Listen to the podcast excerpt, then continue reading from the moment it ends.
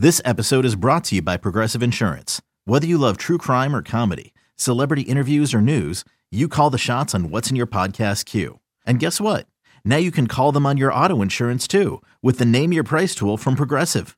It works just the way it sounds. You tell Progressive how much you want to pay for car insurance, and they'll show you coverage options that fit your budget. Get your quote today at progressive.com to join the over 28 million drivers who trust Progressive. Progressive Casualty Insurance Company and Affiliates. Price and coverage match limited by state law. Robert Half research indicates 9 out of 10 hiring managers are having difficulty hiring. If you have open roles, chances are you're feeling this too. That's why you need Robert Half. Our specialized recruiting professionals engage with our proprietary AI to connect businesses of all sizes with highly skilled talent in finance and accounting, technology, marketing and creative, legal, and administrative and customer support. At Robert Half, we know talent. Visit RobertHalf.com today. Freaking first cut. Golly. Welcome to the First Cut Podcast. I'm Rick Gehman, and this is your year in review, season superlatives, and anywhere else we might go along the way. Joining me for this discussion, Patrick McDonald is here. Patrick, hello. Hello. Weird uh no golf today on a Thursday, PGA Tour at least, but uh at least I get to talk to you guys. You didn't sound super excited about that. At least I get to talk to you guys. Thank you. That was much better. Mark Immelman is here. Hello, Mark. Hello, Rick. To be honest with you, Patrick, I'm not missing Thursday golf whatsoever right now. Just happy that this is behind us for just a little bit. KP. Kyle Porter is here. Uh, these guys, I guess, did not wake up early to watch the DP World Tour. They did not get their, you know, get their views in. I was going to say we've got Yannick Paul, Ludvig. We've got all kinds of European Ryder Cup implications across the pond. Uh, okay, I'll tell you what. Since we are sometimes critical of the broadcasts here on the PGA Tour, they do something on the DP World Tour that drives me crazy. they refer exclusively to the Højgaards as the twins. Like they're like they're the only twins in the world. Uh, there's not there's two twins like on the top of the leaderboard. Yannick Paul's like one shot off the lead. How can you say the twins when the one of the twins is in the best position out of all these guys? Wait, the wait, what, what do you mean? Yannick and Jeremy are twins. Oh, Yannick has a twin. Yanni's oh a P. my gosh, yes. Oh, I'm, I'm I didn't Who, either. Chris? Yannick Paul and Jeremy Chris Paul. are twins. They both play on the DP World Tour. yeah, I didn't know that. Wow. That's that's fascinating. Is Yannick Paul going to be on the European Ryder Cup? That like this is about to happen. Because he can play his way in this, like he he can he can get an automatic spot this week. He can, as they say in Europe, pip Bob McIntyre this weekend. Ooh, I like that. What does that mean? That's just like you just like you just get them. Buy a Yeah. You just Yeah, just buy clip him. Yeah. Just clip. which I don't like. Not to go full Ryder Cup off the top here, but Europe doesn't. They, they don't want Yannick Paul on the team, do they? It's probably I less mean- than ideal.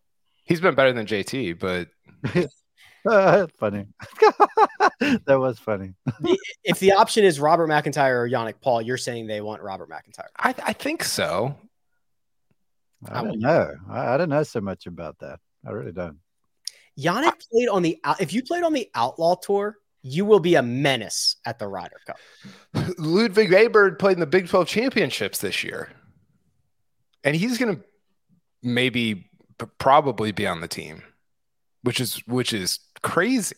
So anyway, all that to say, European Tour golf this morning. I actually went to see um, the live action um, Little Mermaid today with my daughters. Ooh, This is a movie. live yes, action. little yeah, little yes, like the um. What does that mean? Well, it's it's the non-animated version of it. Oh, okay. So they have- Oh, there's okay. there's there's uh human. Is it is it like a shot Yeah. for shot, frame by frame remake, but with humans? Uh, yeah. I mean, it's cl- it's close. I don't know. I haven't watched the animated one in several years, but uh, it was fun. Uh, my four year old was terrified because it was a little bit scary, but um, we had a blast. Middle of the day, This is what they did with the Lion King as well, right? Lion King. They did it with Aladdin, which was very good, and Lion King was cool too. But um, yeah, really good. Great music. Great soundtrack. Who uh who who who played Ursula? Is that the big lady? Yes, um, Melissa McCarthy. She was excellent. That that adds up, yeah. Yeah, she was very, very good. Why does that add up, Patrick? Because th- I mean, that's just a great role for her. I think. Mm, yeah, nice. Well done. Golf was played. I wanted you to keep leading Patrick. yeah, I, I was walking him down the plank there. Uh, I let him off the hook.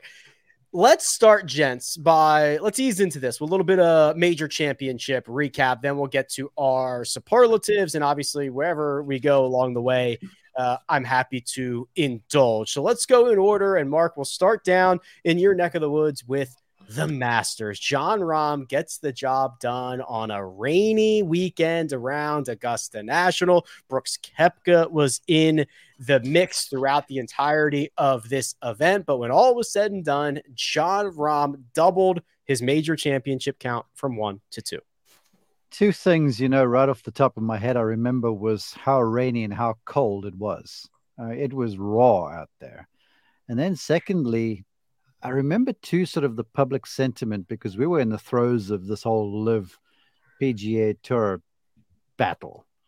And, and it almost felt like if Brooks won this thing, it was going to be the end of the PGA Tour. Now, folks, uh, all in sundry, all the PGA Tour folks came out in solidarity behind Rahm. And, and look, he played a sensational final day to overtake Brooks. He honestly did.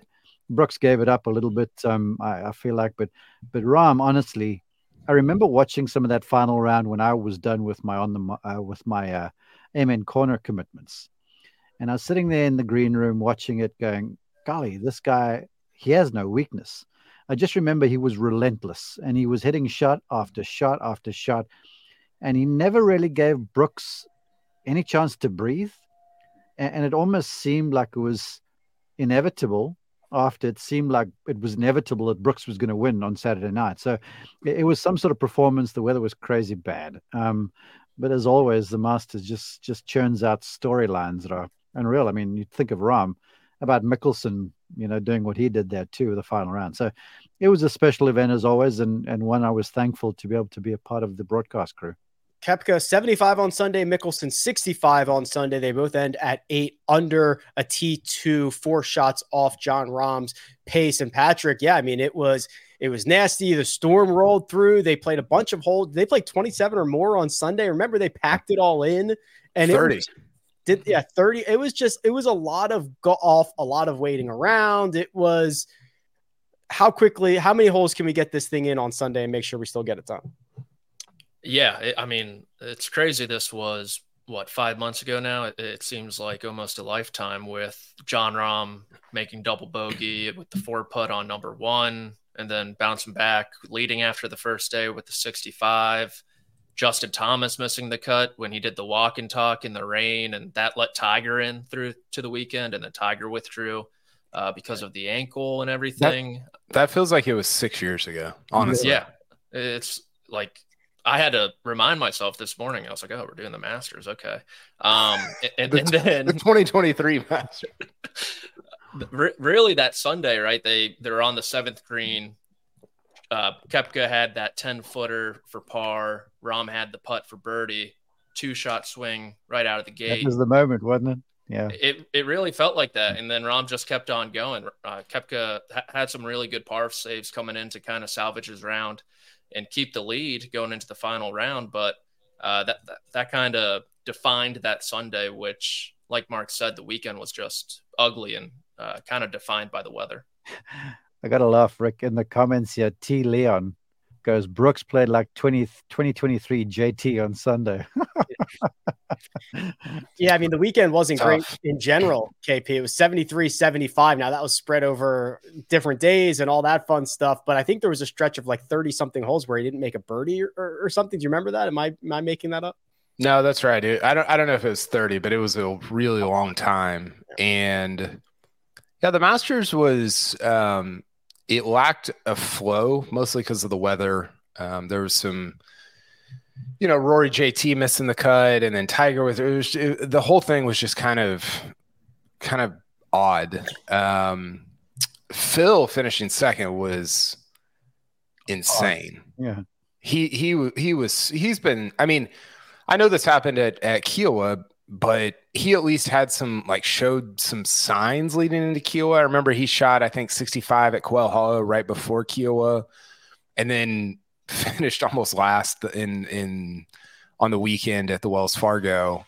This was like nothing, and then he finishes T two at the Masters, and you're like, man, this is it was wild. It was it was it was really crazy, and uh, you know I thought this was kind of the first of the events where we were like, Scheffler probably could have won, you know, like or finished near the very top. He just putted so bad. And then we said that basically every week until today, you know. Um, so it, it, I'm glad that Rahm got it because I think Rahm is he he's always felt like, hey, he's gonna win a Masters, and you don't want to be Sergio and you're 37 and people are like, hey, I think he's gonna win a Masters. It's just harder. It gets more difficult to do. So I was glad that he knocked it off early, and and he's somebody that he plays well enough to be a two, three, four, five time major champion. So he's it was it's cool that that trajectory is actually playing out.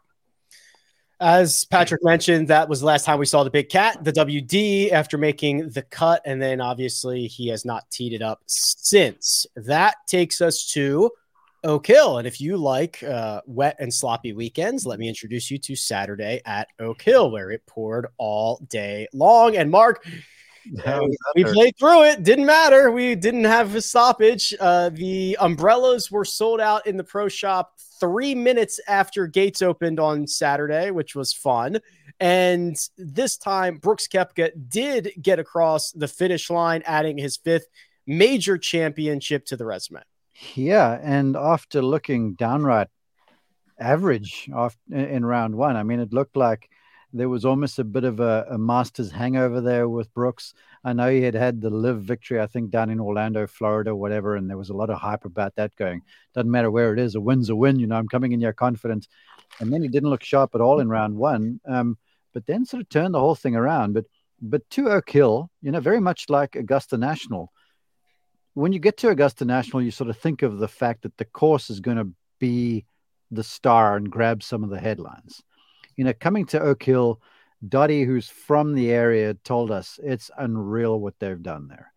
And to get there the first time earlier in the week and talk to the players on the course, everybody, and to a man, everybody raved about what Andrew Green and his crew had done to Oak Hill. It, was just magnificent. The way it was prepared showed up so great on TV and it was a complete test. And uh, so, so the course was great. Um, I, I, just fell in love with the whole area we were staying over there, um, Pittsford, New York, in that area, and and the tournament was great. I mean, you talk about Brooks winning. That was look. Viktor had been around. He played well. He played solid at the Masters. I think he had a top ten. But that's where, but for a blink of an eye and one horrid line of bunker, it could have been Viktor's thing if you think about that for a minute there. So so yeah, Oak Hill was pretty it was was pretty cool. I enjoyed the week. Um, I wasn't I was I was around the leaders. I had Scheffler on Sunday, but you and I were talking earlier, Rick. Oak, Oak Hill to me was very much also defined by Michael Block, which was cool. But you know, in the end, I think it detracted from what was a really, really good win by Brooks Koepka. Was was it cool? Uh, in, in, the moment, it was. It was amazing. It was, yeah. it was something. It was uh, it was memorable for sure. Uh, I'll say this, KP, to your question. Sunday, I was dispatched to the Block McIlroy group because my boss figured Rory was going to make a run. We all kind of did. And I remember the introductions on the first tee. When he was walking from the clubhouse down through the gauntlet toward the tee, it was folks were actually serenading him, chanting his name. And then we get down one, and Rory hits a drive down the fairway and uh, stiffs a wedge. And I'm like, here we go. And the folks kind of went up for Rory.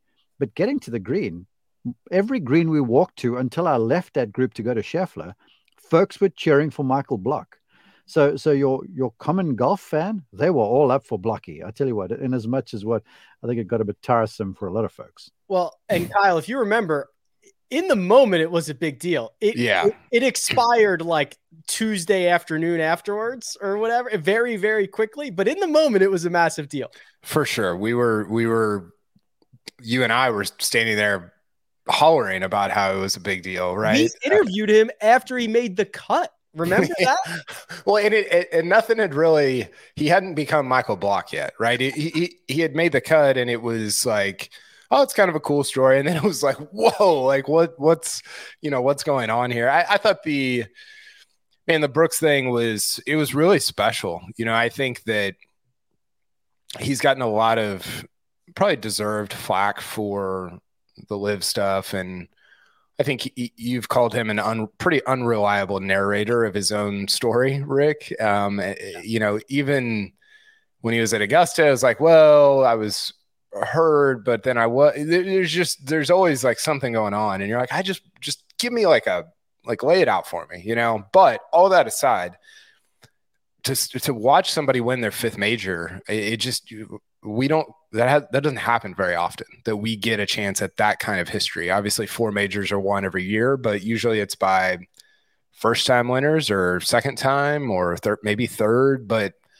five is is very different. And uh, I'm I I as a golf writer, as someone who covers it, as someone who's a fan of it, do I love Brooks Koepka? Not really. Do I love how historically great he's been? Absolutely, because it's it's really interesting and fun to talk about, and I think it gave us a lot to talk about at that event. It, it was kind of in runaway fashion too, Patrick. It, so Hovland and Scheffler, they were two shots back. They were tied for second, but nobody else was with, within six shots of Koepka. So those guys did separate themselves. It was a pretty impressive 72 holes.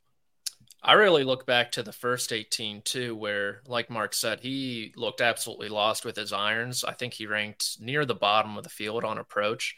And to scratch and claw 72 and keep yourself into the tournament was really vintage Koepka. And then the last 54, he just put his foot on the gas. And that final round with Hovland, he opened, was it like three or four straight birdies, something like that. He really got out in front. Uh, he had a T ball plug on a par three dropped a shot, and, and Viktor really didn't blink for that front nine in the middle portion of the back nine too. I remember the par five, that kind of arena around that hole when Hovland made a, a 10 footer for birdie to get within one, and Koepka had a 10 foot trickler, really slippery putt to maintain his lead and, and just dripped it right into the heart of the cup. And after that, obviously on 16, Viktor in the bunker hitting it into the lip. Koepka stepping on his throat with the pitching wedge from the rough to tap in distance and slamming the door shut. It was vintage Brooks Koepka and what I thought was the best major championship of the year. You have two two of Rochester's adopted sons,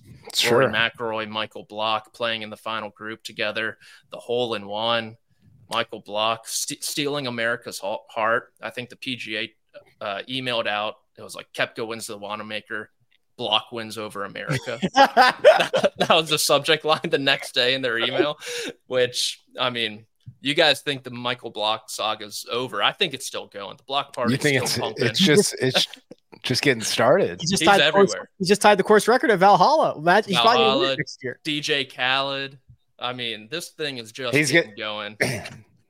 Do you, do you know what I find amusing? This was highlighted to me by a colleague the other day.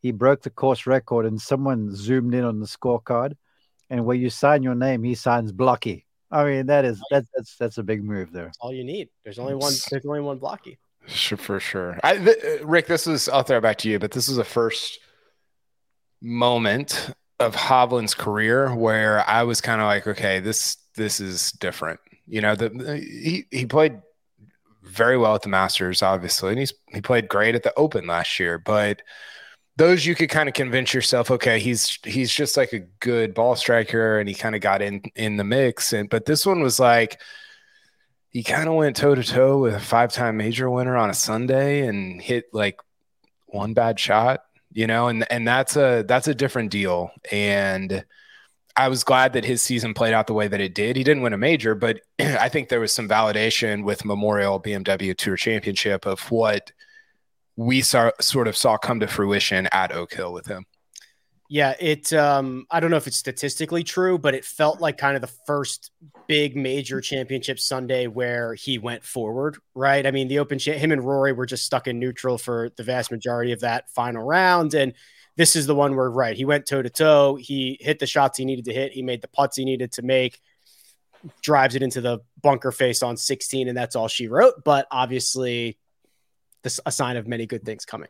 I know it was talked about almost ad nauseum uh, last weekend, but you have to commend him for having the wherewithal to go and identify his weaknesses, which was his ability around the greens because of the poor angle of attack uh, as it pertained to bunker shots and pitch shots and chip shots, even.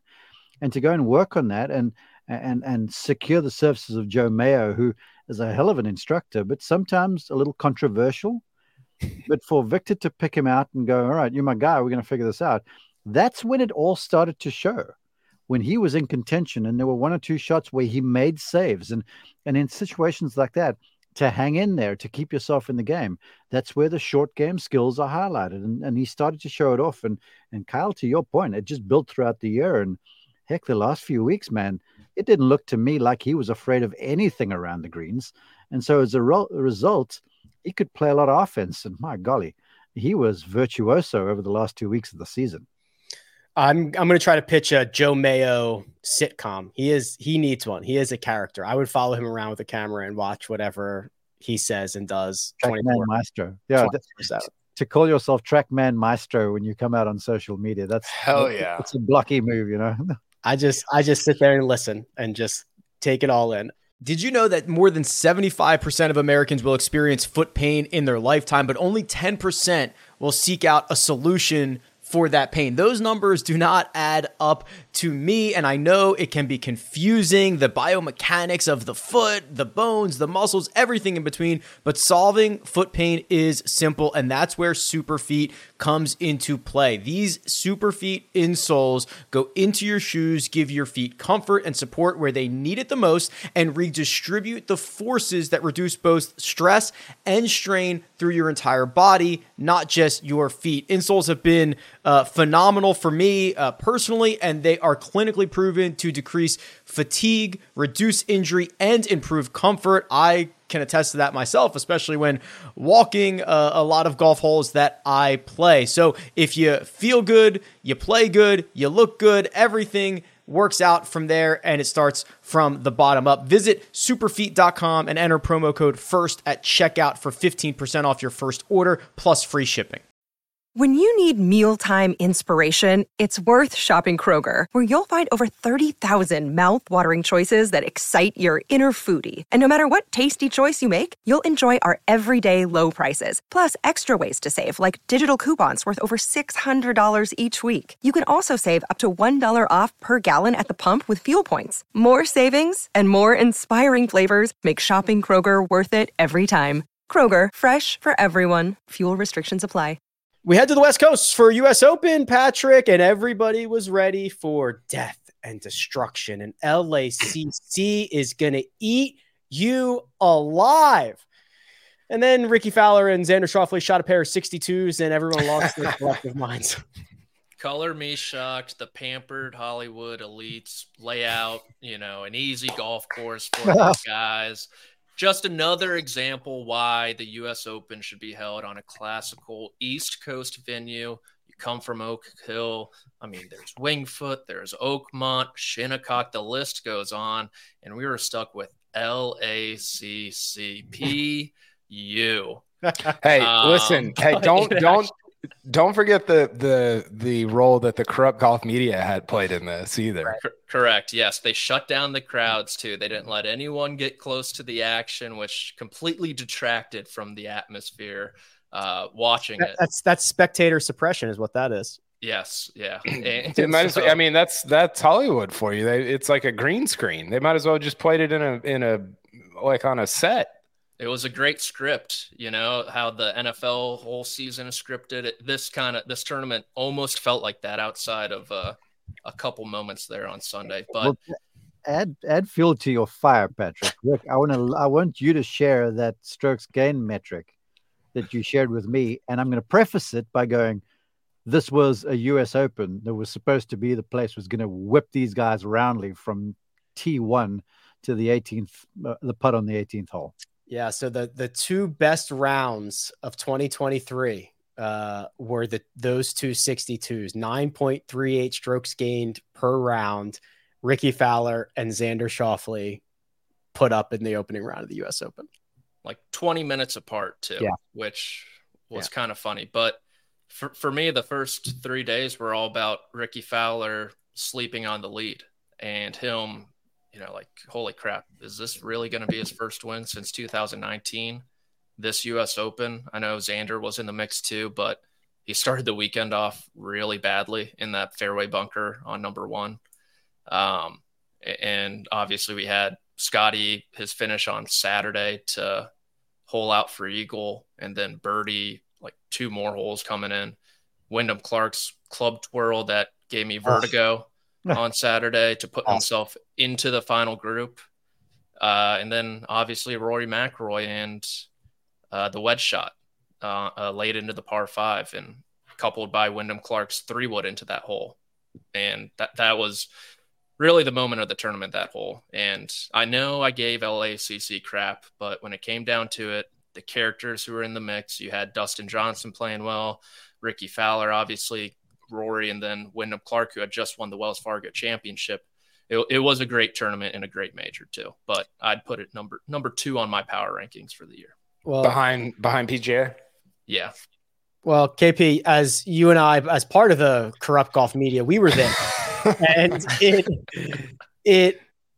So it, this one was a weird one for me because I had zero service there, right? Like I, zero service at LACC, and what when I would get back to the media center and read, oh, it's it seems it seems lame on TV and all this other stuff. It was kind of weird because yeah, I mean it was not as raucous as as other major championships, but I loved the golf course. I love, as Patrick said, the characters that were involved. It was it felt a little different being there. Well, this is. I mean, you're saying this because you are part of the corrupt golf media. You you only care about your own comfort and your own, you, got know, sight lines and your own views and all that. Yep. front got- row seat, Rick.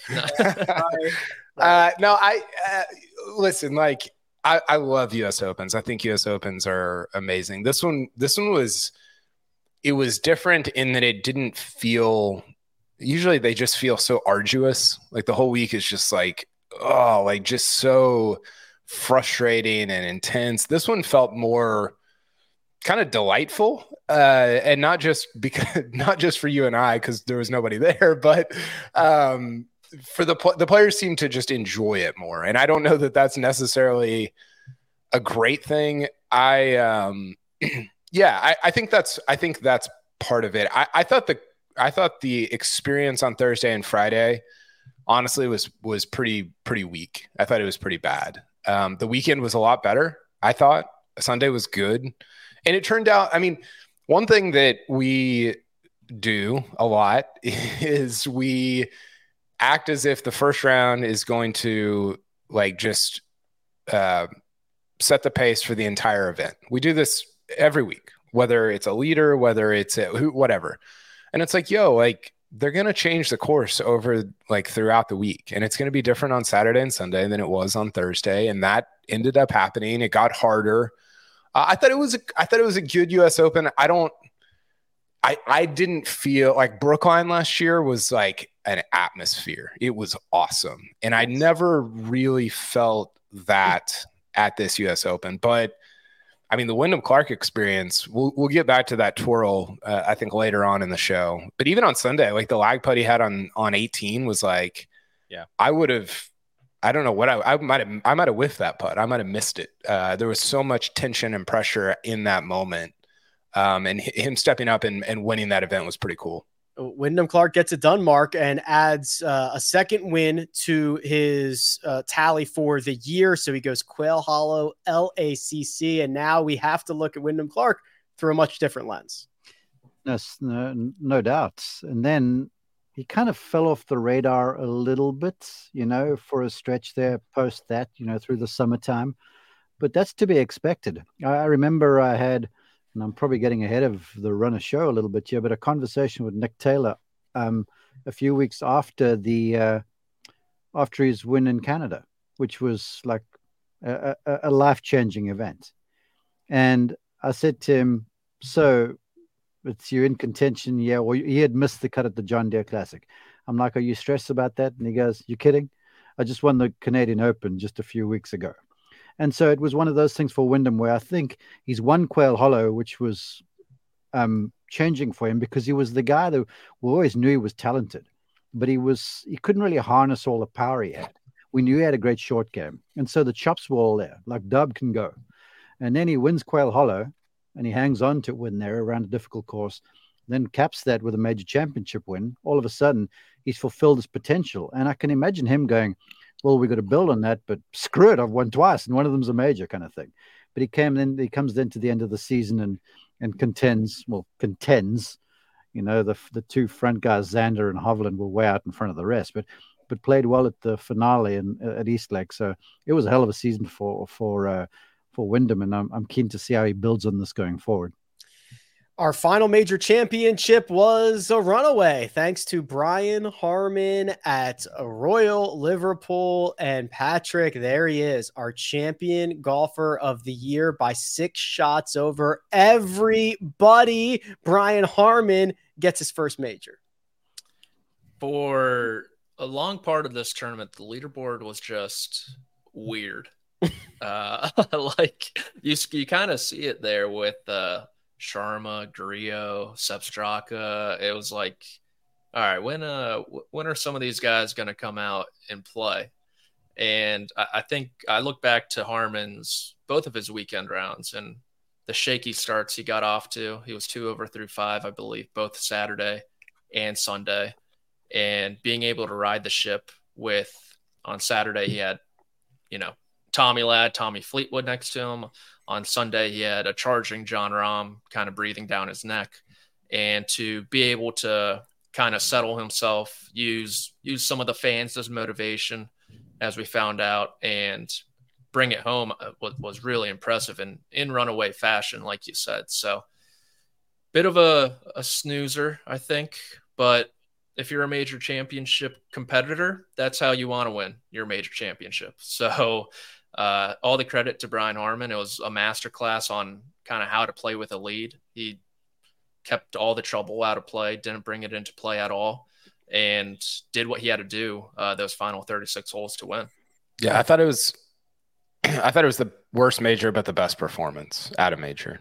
Yeah, which is not unusual. Those two usually go together, right? Um, which is a bummer. Like I, the Open is my favorite major, and it's t- I mean it's great for Brian Harman and it was impressive and I'm kind of in on him. I think he's going to be awesome at the Ryder Cup. All those things are true, but it's also a bummer because you don't really get the Sunday or even Saturday juice that you would normally get. So I'm glad for him though. It's a, it's a really cool win and it and it sort of is an exclamation point on probably an underrated career a five shot lead at the halfway point mark, a five shot lead after three rounds, and then he extends it, wins it by six. As Patrick mentioned, it was a strategic masterclass and uh, held everything together and didn't really, outside a couple bogeys early, um, looked looked pretty solid.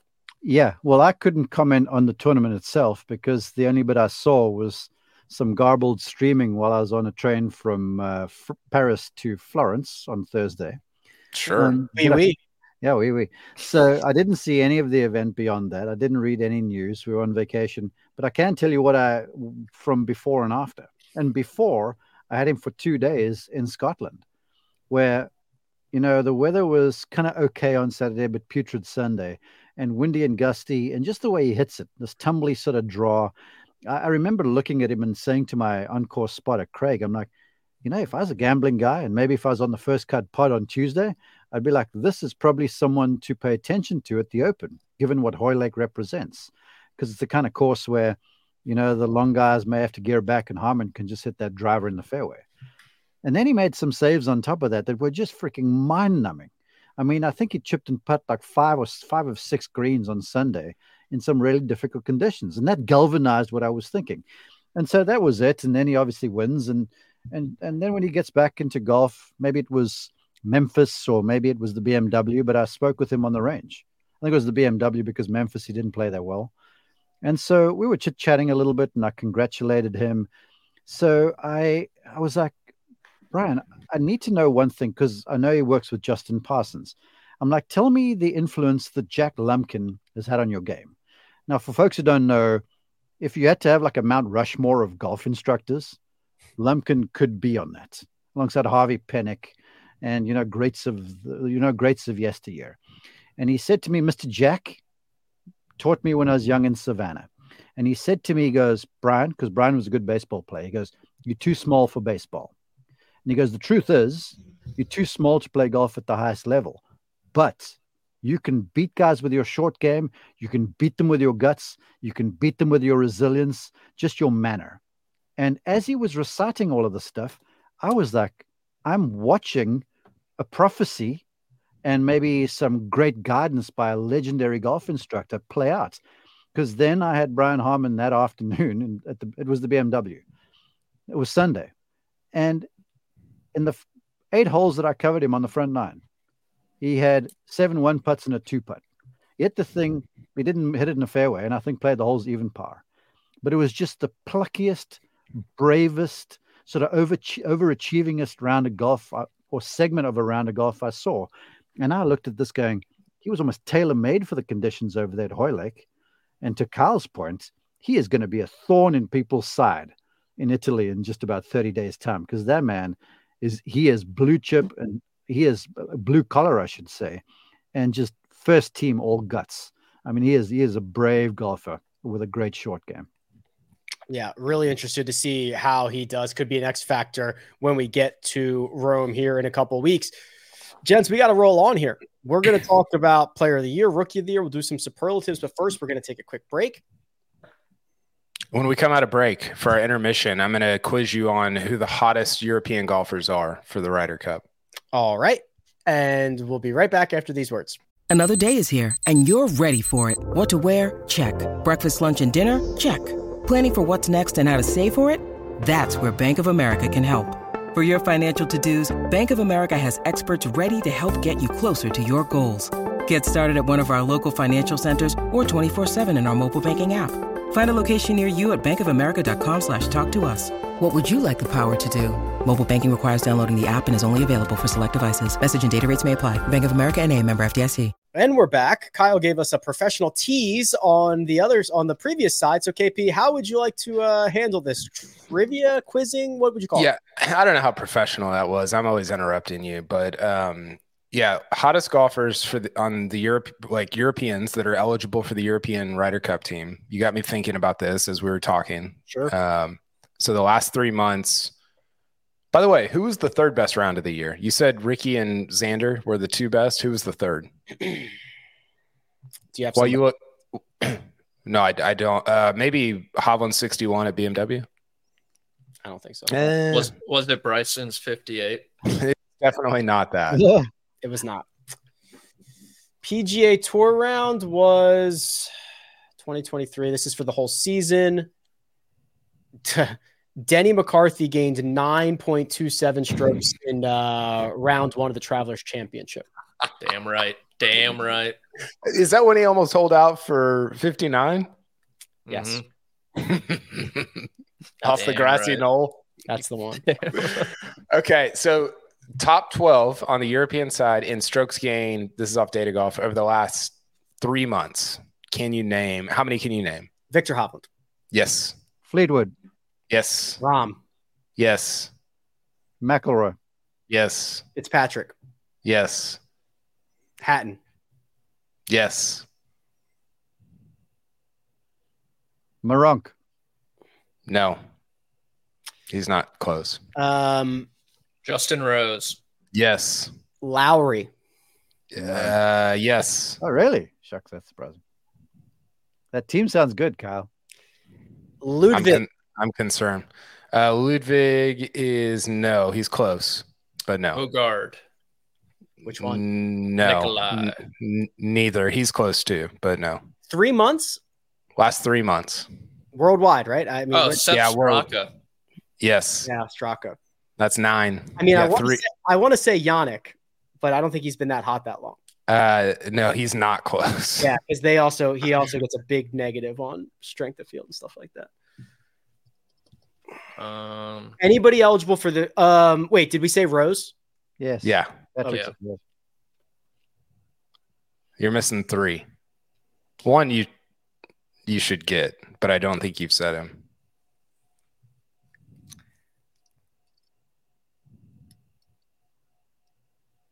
Where's what country is he from? Aaron Rai. Yeah, that's not the. Yeah, I mean that that is correct. That's not the one you should get. This guy's from the same country.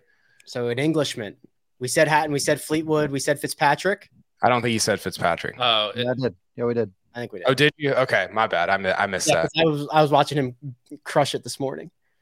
So, Um, there- so what there's about his uh, brother? There's two more. You won't get either of them. Is it a U.S. Ryder Cup What country? Selection? a- Jordan Smith. Uh, Germany, Oh, Jaeger. Yeah, Nice. and Sweden. Norén. No, it's it's uh, it's the other Alexander. Bjork. He's been Does great. that does that still sound like a good team? well, we always said the be- the top nine were great. It's just the Yeah. other three. yeah. Yeah, that Yes. sounds like they're going to do a Tony Jacklin where, like, there was one Ryder Cup where Andrew Coltart, who's a hell of a player, was on the team. He played one match, and that was Sunday. Yeah, they, yeah, they- you don't you don't have to play. There's not a rule. Did they? Is there a rule that you have to play before singles or just you can only you only play singles, right? It feels a little like an unwritten rule. Like I, I don't. No, it was it was a rule. The President's Cup, you have to play everybody. I think twice, maybe before. It's. I mean, I thought it was once the How and then, Tong. and then the singles. Yeah, that is the how Haotong rule. Uh, it because the the Europe did that in '99. They sat two or three guys till Sunday singles, and then got beat on Sunday. But I I can't remember anybody doing it since then. That's a tough look. Yeah, it's not great. It's not a tough look if you got the little gold trophy in your hands on Sunday evening. I suppose. That's true. It is a shockingly small trophy, right? Yeah, it really is shockingly small. Hmm. I'm gonna go to. I'm gonna put these two together, Josh. Let's do Player of the Year, and I think it's. I think we're probably gonna be unanimous here. Uh, player of the Year. We don't have to spend too much time on it. The big three, seemingly Patrick, are Rahm, Scheffler, or Hovland. Cast your vote. Jon Rahm. Rahm. Rahm, not no question. Yeah, it's. I don't think it's particularly close. Oh yeah, four wins. Four All right. wins in the Masters. Four wins and four votes for him. Rookie of the Year. I don't think this is particularly close either. Your your notables are Eric Cole, Taylor Montgomery, Thomas Detry, Vincent Norrman. Patrick, cast your vote. The Coal Train. Mark, Eric Cole. KP. Yep, same. unanimous run away give him the give him the awards now um superlatives so Here we go. This is the good stuff. I love Josh this. has We- let's go another hour. josh has listed a couple of uh categories but if you guys have your own categories that you'd like to go to i'm i'm, I'm happy with that let's ease into this with um shot of the year Oh, that's I don't know if that's easing into it. let's ease into this with comeback player of the year There we go. Yeah, that yeah. patrick would you like to nominate someone I will nominate one Richard Flower. Rickie Fowler. He is he is my pick for comeback player of the year. um i guess some others could be like jason day Yeah. Yeah. He's back in the winner circle mark anybody come to mind Lucas Glover. Lucas Yep. Glover. Okay. This is pretty good. KP, what do you think? Yeah, I had uh I had Glover. This is actually fun. If you look on the OWGR homepage, the incredibly well designed, redone OWGR homepage, We love you, OWGR. you can look at where guys were ranked in the OWGR at the at the end of 2022, which I think is is super interesting. Day, Fowler, Glover, all outside the top hundred. I, I think I would lean toward Glover, but you could talk me into. I think it's between Glover and and Rickie. So I'll, I'll go Glover, but I could be talked into Rickie. Glover two victories. Rickie won, but Rickie had a much uh, longer, consistent run of success. Flip a coin. I don't predict. Played played Major great at the majors. Yeah, yeah. Question for you guys: Did you know that uh, this used to be an official award on Mhm. the PGA Tour? Comeback Player of the Year. I should bring it back. Didn't didn't Steve Stricker win it two years in a row? This Yeah. is where I was going with this. Yes. So, uh, comeback player of the year, Steve Stricker won in back to back years. How is that possible? I don't know. What years was it? Uh, God, I'm looking now. I can't even find it. Um, I think he's won it three times though, total. No. Because he That's, just- that's a hell of a stat. If Yeah, this it been is. wiped- It Has this been wiped from Now I've seen it somewhere. Um, 2006 and 2007? 2006 Mhm. and 2007. Mhm. He didn't. Well, I guess the reason was he bounced back. He was negative strokes gain in 2005, and then all of a sudden he was 1.7 in 2006. So just like opposite ends of the spectrum, basically. Right. But then in, in 2007, he was kind of the same as in 2006, but he won a he won a tournament. He won the Barclays. So he basically just improved even more or won when he didn't in 2006. But it still seems kind of weird. Like you're the same player two years in a row, basically. Well, we said we said you're back, and then we said you're back again. you're more back. Consecutive years. Yeah. he, d- he dealt with some injuries, though, right, throughout his Yeah. career. Mhm. Yeah. So I- I'm sure those were in now there somewhere. the close but not the same breakout player of the year mark i've got someone who i think it has to be Yeah. Um, I, you know, some of me would want to say Eric Cole, given what he's done throughout his career, but I think resoundingly, from my point of view, it's Wyndham Clark. Yeah. Um, uh, you you can't give it to anybody else, in my opinion. the kp you were mentioning it he ended 2022 163rd in the owgr he is currently 10th in the world It's crazy. I think the other guy that I would throw at this is Adam Schenk. I think he was close to 250 in the world, and now he's, I believe, 42nd. inside the top. What what is he? 42nd Okay, yeah, so inside the top 50. Um, to me, those are the two guys. I think it, it has to be Wyndham because he won two big events, including the U.S. Open. But honorable mention to Adam Schenk. Wanted to throw him in there. He had a he had a really good year. any Yeah. objections to that patrick I- I'm I'm with Clark. I have a few other nominees though. Uh, Viktor Hovland, Talor Yeah. Gooch, uh, Matt Fitzpatrick. He got his braces off. Um, big and breakout Michael Block. Oh, come on. Sure. But Uh, Nick Taylor. Nick Taylor too. that's a good one too. I was sorry, I was thinking about Fitzpatrick's braces coming off. Um, all right, let's do this. And KP, we're going to start with you here because I like this a lot. This is something that you have done uh, routinely, where Yeah. you you essentially treat the PGA season like the NBA season, and and announce your All PGA team, which I believe is five, which is what the NBA does. So the NBA has like first team, second team, third team, right? Yeah, so they have fif- 15, and I think you can t- tie maybe. So it gets It's a lot. Mm-hmm. Okay. But this is this is the all PGA team. Five guys. Obviously, there are no positions, so these are the five guys that what that owned the year, that played best. How are we defining this? Yeah, it's the five guys. When you think back of 2023, who are you going to think of that played? Who, just who are you going to think of? Okay. Who comes to mind? Do do you want to do you want to give us the five? Yeah, my all NBA, my all tour team, whatever.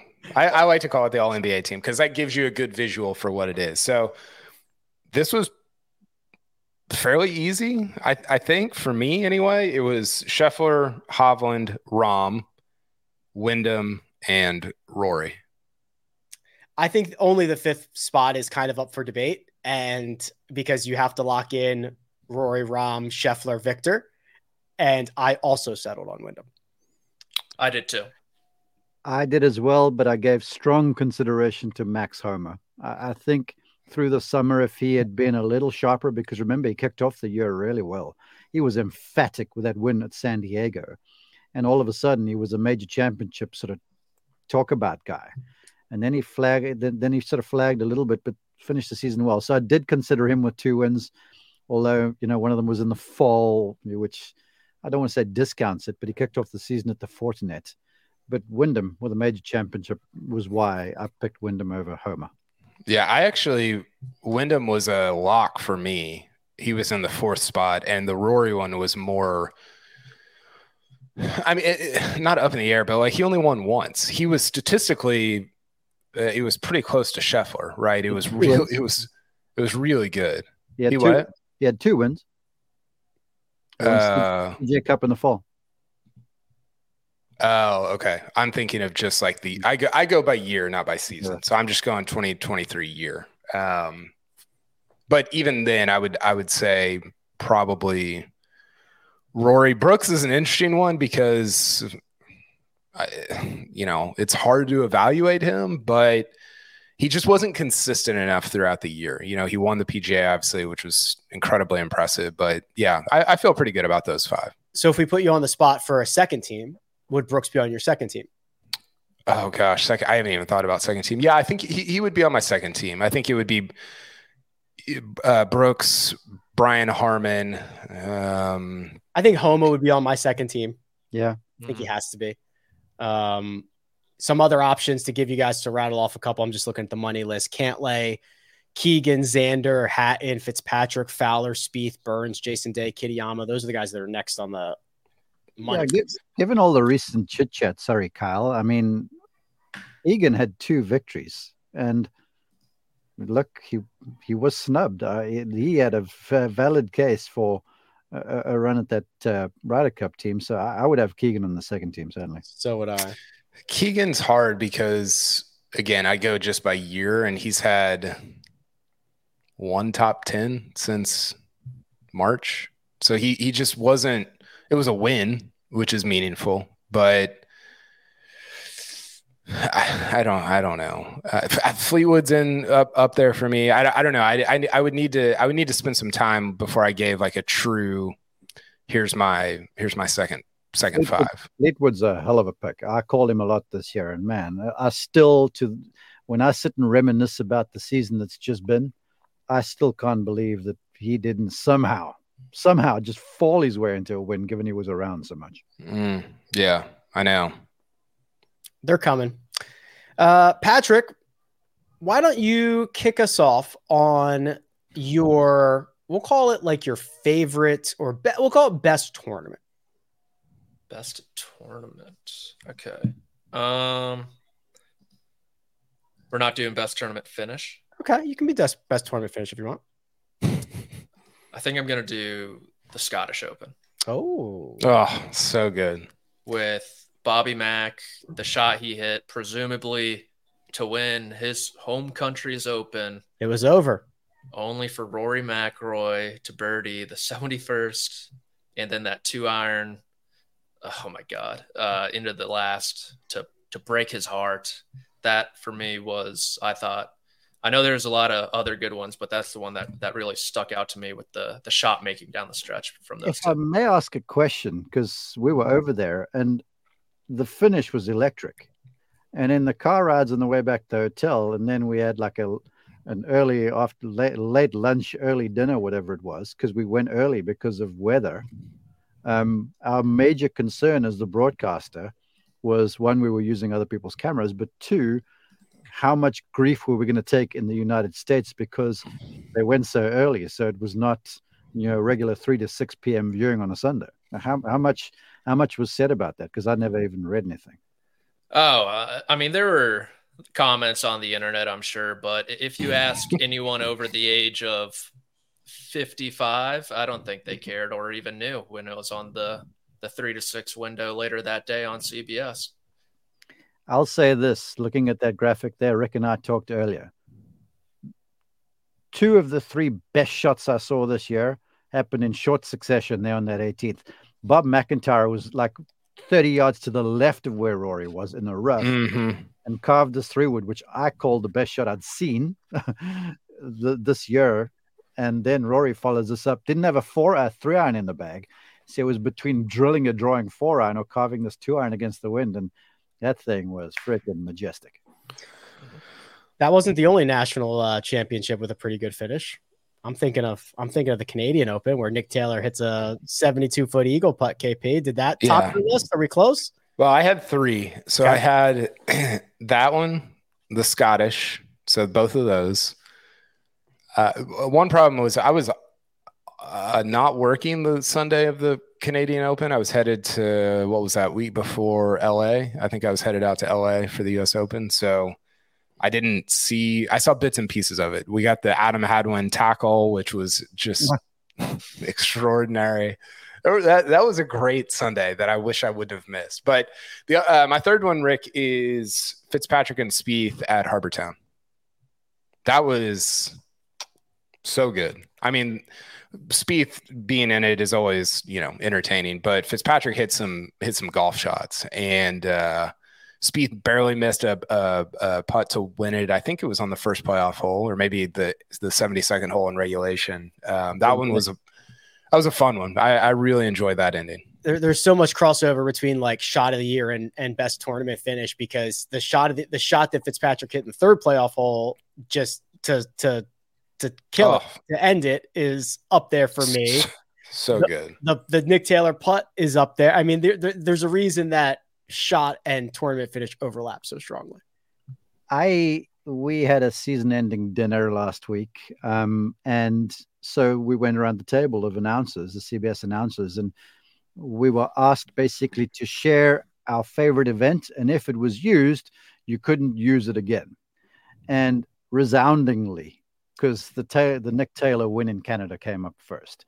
Just everything about it for me. I mean, to be on the call there was unreal the Canadian fans were out on mass, and they were out there. It was raining. It was, it, it honestly for me was the moment of the year.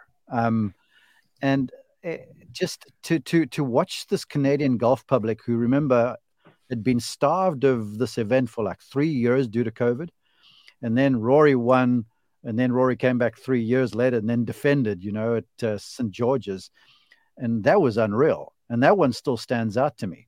But to go back there this year and to experience that Nick Taylor thing coming down the stretch was was incredible. It, it was honestly something that will be etched in my mind for as long as as I draw breath. So all those things you talk about were special. But of the 23 events that we covered this year for CBS, every single one of us agreed that the Canadian Open was by far and away the best. The Hadwin thing was hilarious, the way Jim called it. I think Nance's glorious and free call was brilliant because the, the fans were singing that the national anthem every time a Canadian would come through that par three, that rink hole. And so Jim heard this, and to get glorious and free into the winning call was it, it was just special. I remember it for for days. 70 years between between uh Canadians winning the Canadian Open, Patrick. J- Jim's call of Adam Hadwin getting tackled Yeah, also good. was electric. He goes, and they just tackled Adam Hadwin. Any other shots that stood out? I've got one still in the in the clip. Um, mine was my uh I have a few more. my top three were Rory and Bob MacIntyre, and then the Wyndham Club Tour was just Oh. that one. I will. Uh, uh, That that's probably it for me, just because I know it was Saturday, it wasn't Sunday, but it was such a in the dark, needed it, like Needed it. He, it was, stayed in. it was falling apart, I think, wasn't it? Uh, It was a little loose. Yeah, and he, I think he got into the final pairing with that shot Correct. Yeah, he birdied and Rickie missed a short one. because Rickie and Rory were going to be in the final pairing. It was just, it was sick. I think he had just either doubled or bogeyed 17 right before that, and uh, I'll, I'll remember that one for a while. Rick, I've got a few, you know that, so I'm gonna I want to share them just real fast. Uh, Mac and uh, Bob MacIntyre and Rory, the four iron Max Homa hitting 16 uh, at San Diego, Torrey Pines was unbelievable. Into the wind, into the sunlight, that was special. Nick Taylor, of the putt in Canada, these were all shots I, I got to see. Uh, you got any NBC shots on here, Mark? Or no, I didn't. I didn't watch those. okay. I, uh, uh, Matt Fitzpatrick two, the nine iron at Hilton Head, and then the lob wedge on the the par five 15th, um, my Saturday or whatever, around a tree, hooked around a building to a few feet for birdie was special. Um, then there was an Aaron Baddeley hole out with a wedge at the 3M from greenside that was unbelievable off a nine hole, off a downhill lie. Grillo's nine iron in the playoff with Colonial to a few Mm-hmm. feet to win, spinning off the hill. And then I had Michael Block, yeah, he's back, shank a nine iron straight over the top of my head at uh, the fifth hole, on the fifth hole at Oak Hill. Saturday, he's into contention. I get sent out to bring him in. He gets on there with a T nine iron. The hole's 145 yards. And I'm 25 yards off the right. He hits, shanks it straight over my head, hits a tree out of the premises, kicks back in. So, as much as what that one wasn't as good as the others, that one stands out to me too. I've hit that shot. Yeah, certainly, certainly memorable. Um, go ahead, Patrick. You got any others? Yeah, I've got Rory's drive against our boy Denny McCarthy in the match play to close 18. it out. Um, I Yeah, have was a good one. Rahm's fourth putt on number one at Augusta National. to keep him in it. I have Michael Block's ace and up and down at Oak Hill. Uh, Rahm's second into 14 in the final round at Augusta, carving that one in there uh, from the right rough was really good. Chris Kirk's wedge in the playoff at the Honda. And then Brooks Koepka's tweet at Brandel Chamblee after the PGA Tour and PIF merged. That was the shot. The shot. That was that was wellness check, wasn't it? Yeah. Wellness check on Chamblee. That was pretty good. Uh, I have just one more that nobody saw because I don't think it was covered. I was there. I was there. Jordan Spieth on the 17th in Phoenix out Mhm. of the fairway bunker, 50, 60 yards. Yep. You know what? Greller called it the best shot he's ever seen Jordan Spieth hit. Yeah, because it was the uh, what water on the left or back left. You're yeah. so you're you're hitting towards the water. There's a bunker short, right? And then there's a very small landing area, and those things were spicy. And Yeah. through the middle portion of the green, there was this tiny little ridge that if you land on the backside of it, it kicks over the green. If you land it shy, it's likely to hit and stop. And he landed this thing like into the top bank of it. It jumped over, checked, and released down there to a putt like three feet. I, I saw this, and Greller walked past me, and he said that that's the best shot I've seen him hit. And uh, I used that on the air, which was probably not a good idea, but but yeah, it, that that shot for me was great. It was really was good. There's the Welfare, not wellness. I always say wellness. Welfare check on Chamblee. That, that is is my shot of the year. Is that correct usage of welfare? I don't, that- I don't that- I so. was. I don't know. I'm not. I thought it was pulse check on Chamblee, honestly, looking back on it. pulse check. Uh, well, all things considered, gentlemen, is there a we, we're calling it a moment that stands above all else, Patrick? moment. I, I'll tell Um, you, it uh, the moment that that shook was walking out of the gym and finding out that a merger had just happened between the PGA Tour and LIV was I I had people who do not follow golf reach out. I mean, it was That was shocking. that was the most tilt a whirl day I've ever had covering golf. Yeah, It was just like I'll never forget seeing. I think I got a text from somebody who doesn't. Yeah, same thing. Who- Like I think I found out from someone who doesn't follow golf. Yeah. Which thought it is was like a joke. I, is I triple checked the sources because I thought it was a joke as well. And Yes. it was the PGA Tour. And I said, you know what? I'm just going to go straight to the website. I'm going to type it in myself. I'm not clicking any links because I don't trust anything. I will type it in. And right there on the homepage is the press release. I'm not Yeah. clicking any link. Those sneaky redirects will get you. Yeah, that was. Uh, I don't know if it was the moment of the year. It was definitely a Biggest was- surprise of the year. yes, The moment yes, where time stood still just for a minute. yeah, for sure. Um, Uh, I had um, so I had three here for moment of the year. Brooks winning the PGA. That was that just felt like really monumental uh, because he's such a great champion. Um, Hovland's 28 at Olympia Fields. Yeah. extraordinary. And then the the third one that I had was Keegan winning Travelers, Good one.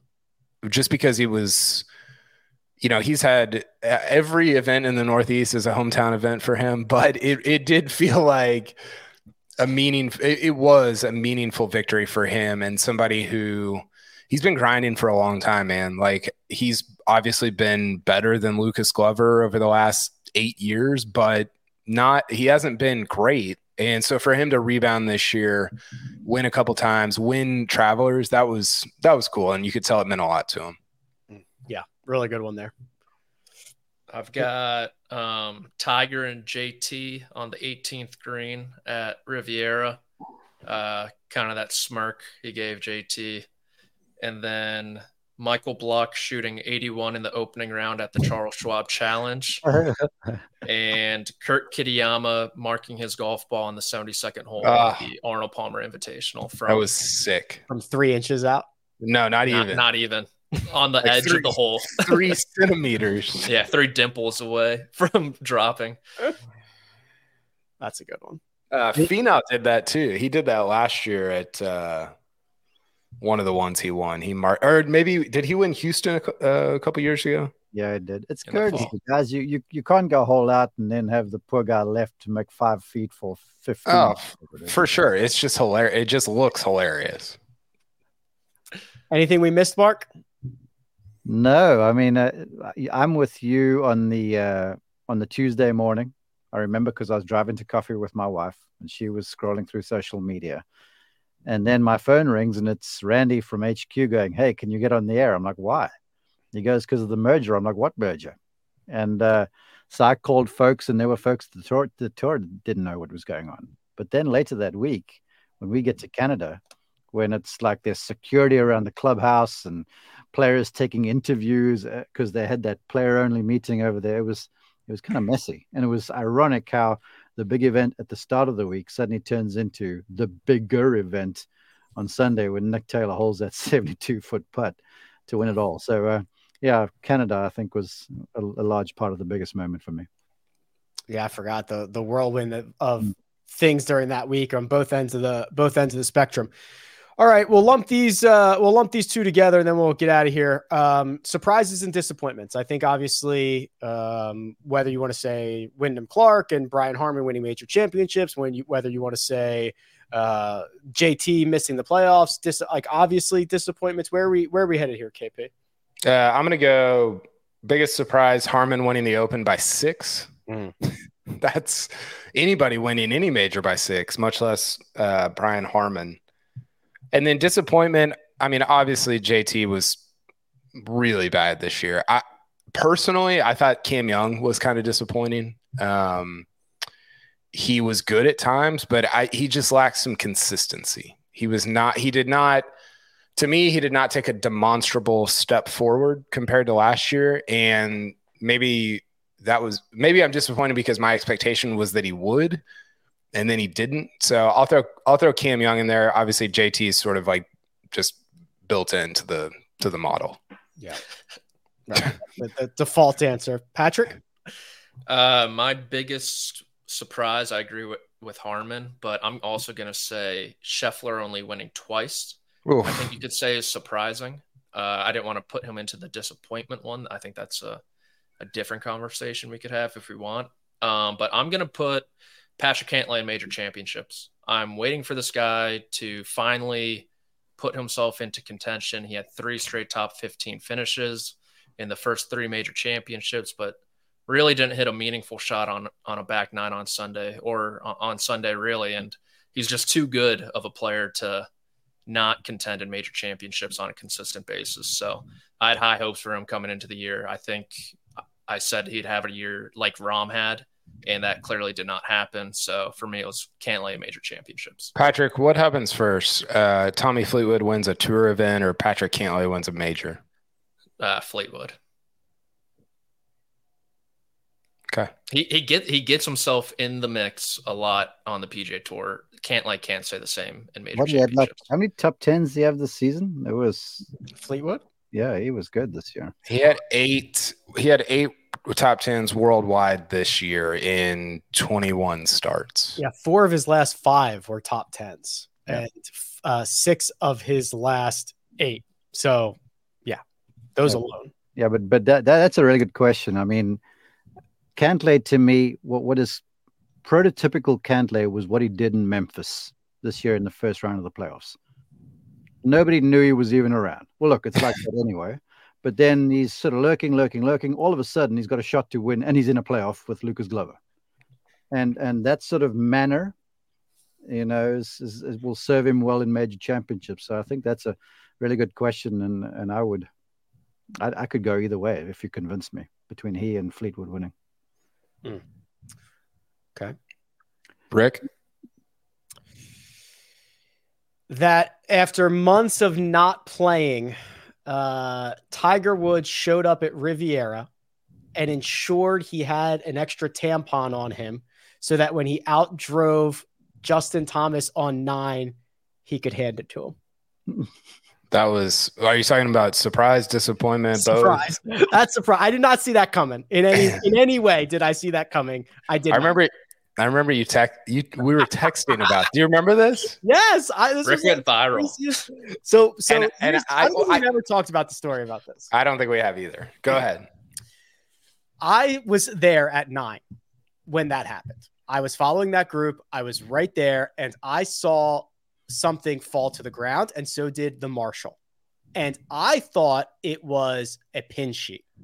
Okay. Because the marshal picked it up and tried to hand it to Bones. Like, hey, you dropped this. And Bones was like, no, we're good. We're good. We're good. But like the marshal was like genuinely trying to be helpful. And I was like, that's weird. Like, I thought that was a pin sheet. I don't know. Then I was going through Getty later, and the who had he he had the shot. He had the money shot. I mean, it was zoomed in, high res. You could see exactly what was going on, and I put two and two together and was like, "Holy crap!" And then I get same thing, KP. Like, it, Getty, Getty is Getty right? Is this is this altered? Is this It, Photoshop? it, it, yeah, it felt like again, you clicked on too many links and you ended up Right. somewhere where you're I'm like, I don't. Getty anymore. Yeah, Uh, so Rick texts me and he's like, yeah. he was like, I don't. I mean, am I look like what am I looking at here? And I was like, oh my gosh. I, and I was like, are you gonna put that out there? And he was like, I mean, I I think so. Yeah, here it is. And I said, are you ready to go like mega viral? And I, I think Rick, I think you didn't uh, right. you were like so close to it you were so in the moment that you didn't realize how like bonkers it was going to go and i was like dude this is going to be massive and then it just like just i mean you were you had to like turn your phone off Yeah. So I knew. So you're right. I didn't. You said you said this is going to be mega viral. That's exactly what you said, and I was like, right. But I th- I thought that meant in the golf world. I did not know it was going to be on every media outlet NBC Morning News, yeah. everywhere. And then, and remember, we're there. So I'm I got to go back to the media center the next day, and they, and then of course Tiger gets asked about it in his presser, and I'm like, we have come. I cannot believe, and I'm standing right there, like, I cannot believe we got back to this. I never expected us to get back to this point. Yeah. It's it's yeah, it's wild. And I think it shows the um I, I I guess you if you want to call it the power of social media or like things spread very quickly and easily and then it leads to a story or a narrative and that's pretty cool um but it's also pretty like f- i don't know how you feel rick but kind of like scary you're like man you could like anything could could do that you know I was I was lucky and I was happy that like I did not take a stance on it, right? I just I just said this is what happened on the ninth hole today. So everyone in the comments were fighting with each other and everyone was all hot and bothered with each other, but like it, none of it was directed at me. And I was just yeah, I like turned off my phone. I was like, I'll check I'll check in next week. I don't know. Yeah. Well, the temptation is, is always to like try to say something funny, and you, you, you played it. I mean, you played it the right way. It's that's not a moment to do that, and uh, yeah, it was that was a crazy moment. I I forgot about that. Here's my question, Rick. How many times did you type out the caption and then delete and then A retype and delete. Yeah. Oh, for sure. a lot. And I and I remember and I was sitting there because I I sat on it for hours, right? Because I I was like, I don't know what I'm seeing. Somebody else would have picked this up by now. I don't know if I want to be a part of this. And Yeah, that's the question. so I sat on it for a while. I was texting Kyle. I was like, ah, I don't know. And I finally just Send. sent, and, send. and immediately it was like I was I was already like regretting it five minutes later. Okay, so here's here's what I said. Here's here's how I just looked up our conversation. You said, "What are your thoughts on me posting this?" and I said, uh, "I said, yeah, that's fine. It will go mega viral." To be clear, it's not fine because it will go viral. It's Right. fine and it will go viral. I did. I, I wanted to clarify Like, there. like, yeah, you should send it because it's you, you're gonna look like an idiot, but it's gonna go viral. Tie your own tie your own noose while you hit send. over. oh boy! All right, well, that was then- oh, oh, here's like a few minutes later. I said, "I'm scared to retweet it," and you said, "You told me it was fine." yeah. Then you wouldn't touch it, and I'm like, but you said it was fine. What are we doing? I It's fine I for said- you, I not said for it me. is. Yeah. Oh, it's so funny. That's so good. Oh man. All right. Well, we finally got that out there. Um, anything else, gents? Well, I was going to say my dis- my surprise was I'm in line with Patrick and Scotty Scheffler. Mm. My disappointment, my surprise was was also the Tuesday morning uh, merger announcement, and along those lines, my disappointment was, um, and this is maybe a little personal, um, but I was behind the green Sunday afternoon, and maybe this is like the tyranny of the urgent or recent recency bias, bias or whatever. But I'm behind the 18th green with my daughter in the golf cart next to me at East Lake. There's a big crowd around there, and they're having the uh, the for television awards ceremony for Viktor.